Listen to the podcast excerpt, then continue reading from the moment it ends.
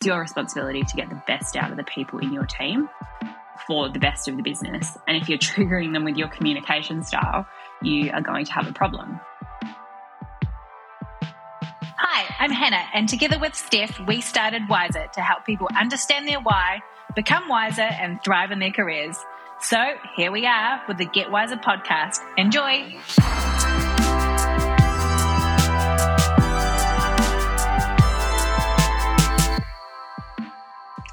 What are we here to talk about today?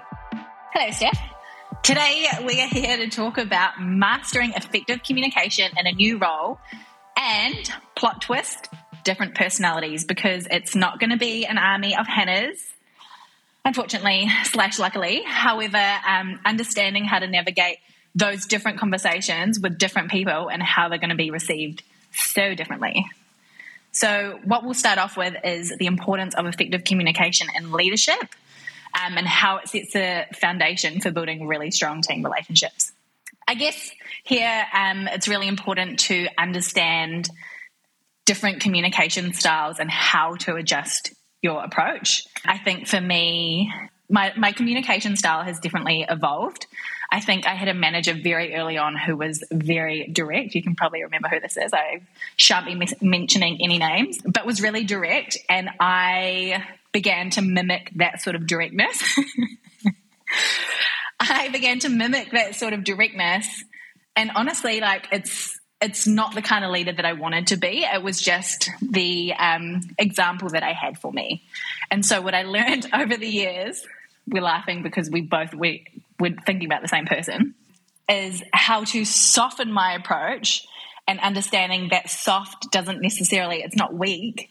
It's just understanding how different people receive different information. And now very much I could communicate one message to five different people in my team five different ways because the way that they hear things and the way that they like to be spoken to or the way that they communicate best or are most receptive to is wildly different. And I think like key point here is to understand that not everyone likes to be communicated to in the way that you like communication. So really taking the time to understand how people like which style of communication people respond to so that uh, you can communicate effectively. Yeah, um, exactly. So agree a few things here. What actually is effective communication because it means different things to different people. So exactly what you said. Similar to what you said, something I learned when I was a new manager was that I was very direct. I actually, I think I learned that before I was a new manager. I remember my now friend, former manager, Gavin, um, I was maybe a little bit more than a grad. He told me I had to add kind regards to the end of my emails because I was did you just, just say so regards? no, I didn't even. I just finished the email and said like, "Let me know if you have any questions."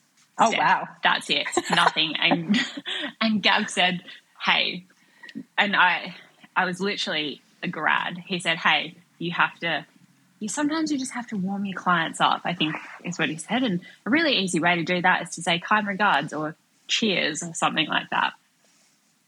I think I go with with gratitude now. With gratitude. yeah, because I'm grateful. yeah. Um, anyway, my point is that I too have a very direct communication style, but there actually is a way to be direct and also empathetic. Um, and yeah. I mean that there's a way to get a message across clearly without sugarcoating it, without making it fluffy, but making it clear, direct, empathetic. And I suppose that's what I learned was that that was a really respectful way to communicate, and that was a way to build trust with people. I think you've nailed it there, and you know something that is so important is empathy because without it, well, empathy and emotional intelligence because those two things really help master effective communication and ensure that your message lands in the way that it was intended and is received well to inspire your team for success. Yeah, for sure. Um, and I think one more thing, a trap that I've seen a lot of people fall into is that they're too scared to be direct. So what they end up doing is sugarcoating because as a new manager, you want to be liked, or as a more senior person, you want to be liked. But in times you, are not always going to be liked, and that's okay. No. And you have to get comfortable with that. But in the times that you aren't liked, you still want to be respected. And to be respected, you have to communicate with people respectfully, if that makes sense. 100%. And also in that as well, like on that notion of being liked, and I feel like this is probably something that we can park for a future podcast episode, is saying yes to everything. And, you know, sometimes people say yes to everything because they do want to be liked. However, they're taking on the burden of everybody's workload because they're saying yes. And then understanding that when you don't say yes every single time, it makes your yes more powerful when you're able to say no, you know, when it's applicable. I mean, we've touched on it as understanding the different personalities that you might come across in your team. Do you have anything else that you'd want to add to, um, I guess, how to be that chameleon when adjusting your messaging? I think it's just important to acknowledge that it's your responsibility, and you said this earlier, it's your responsibility to adjust your communication style to the different personalities in your team or, or even the different personalities of the people you report to. Um, you absolutely cannot just expect your team to fold to your communication style. Hence, why I learned really quickly that I couldn't mm. be so direct in every situation. Um, and I think, yeah, people have different triggers, and when you're managing different people and different personalities, you need to be able to identify those triggers and adjust your communication style to those things. Because, yeah, like I said, it's your responsibility to get the best out of the people in your team for the best of the business. And if you're triggering them with your communication style, you are going to have a problem. 100%.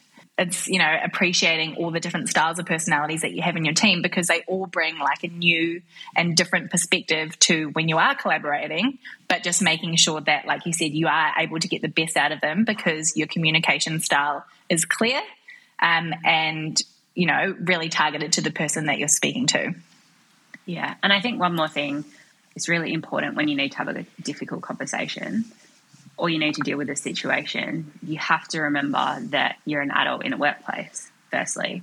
You can't just tee off at someone in your team and reprimand them and say, you shouldn't have done it this way, or blah, blah, blah. However, you do it, you can't just blow up. You need to be able to communicate why the situation is a situation and why it needs to be different. So when you have to have those difficult conversations, you have to do it clearly, factually. Like you have to be stern, but you have to be empathetic. You're like moving all these hats on and off, but you have to you have to be all of those things all at once. Because yeah. if you need to have a difficult conversation and you just sugarcoat the shit out of it, do you think that person is going to understand or know how to do something differently? Probably not.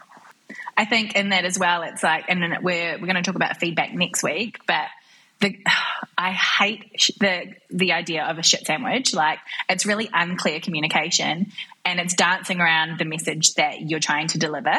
I yeah. think really understanding the concept of people's emotional bank accounts. Like this is something that I heard long ago, and it really landed with me. But you know, making sure that you're making enough deposits in people's emotional bank accounts, and not in a fake way, like in a really sincere way, like giving them praise and feedback and recognition um, and appreciation, but so that when you do need to have the difficult conversation, you have a really strong base of trust um, to work from rather than just giving really um, constructive or rather than just giving uh, feedback all the time that's going to make them feel unsuccessful because it's always the things that they need to improve on or things that could be done differently.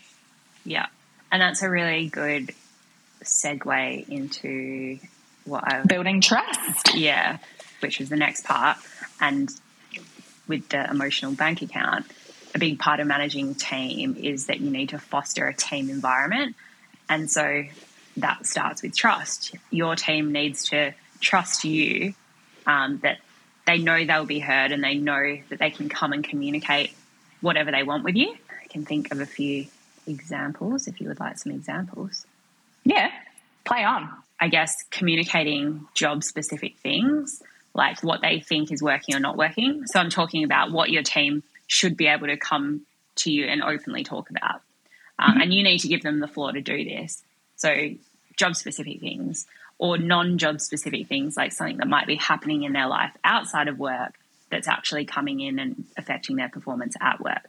You have to be able to pick up on those things as a manager um, because sometimes someone in your team isn't actually going to be performing how they normally do and you're going to you're going to identify that and sometimes it's going to annoy you because you know your projects aren't going on time on schedule whatever but you actually need to park that and go and ask them if everything's okay rather than just torching them for their performance.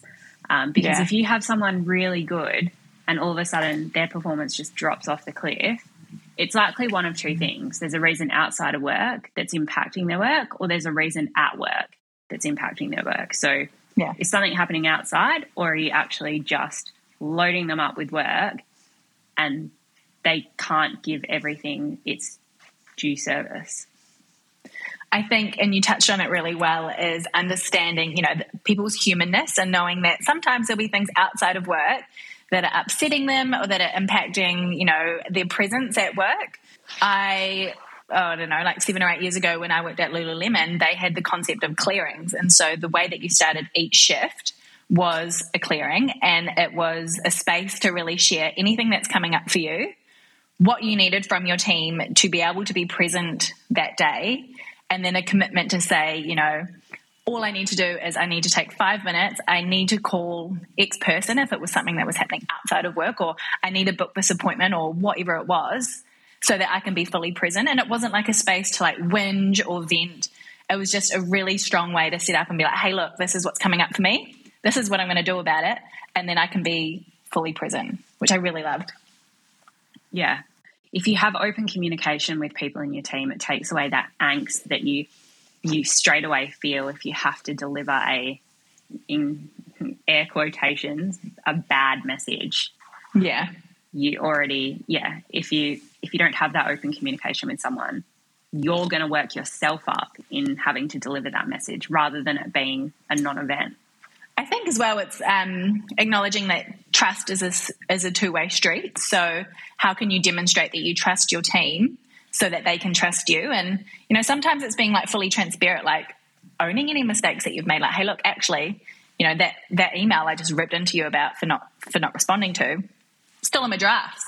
And, you know, if you make mistakes and say, hey, look, actually, I'm really sorry, I didn't actually send that, or whatever the error was, or if there's something, you know, like a mistake that you've made, really being able to own it because it builds trust. If, if you, I've also seen people that they just fluff their way through it. I'm like, no, no, no, no. Like I, I definitely did that, and it it loses. It, you break the trust because the other person's not an idiot and they know that you haven't. So you're just fudging your way through something that's actually damaging the relationship.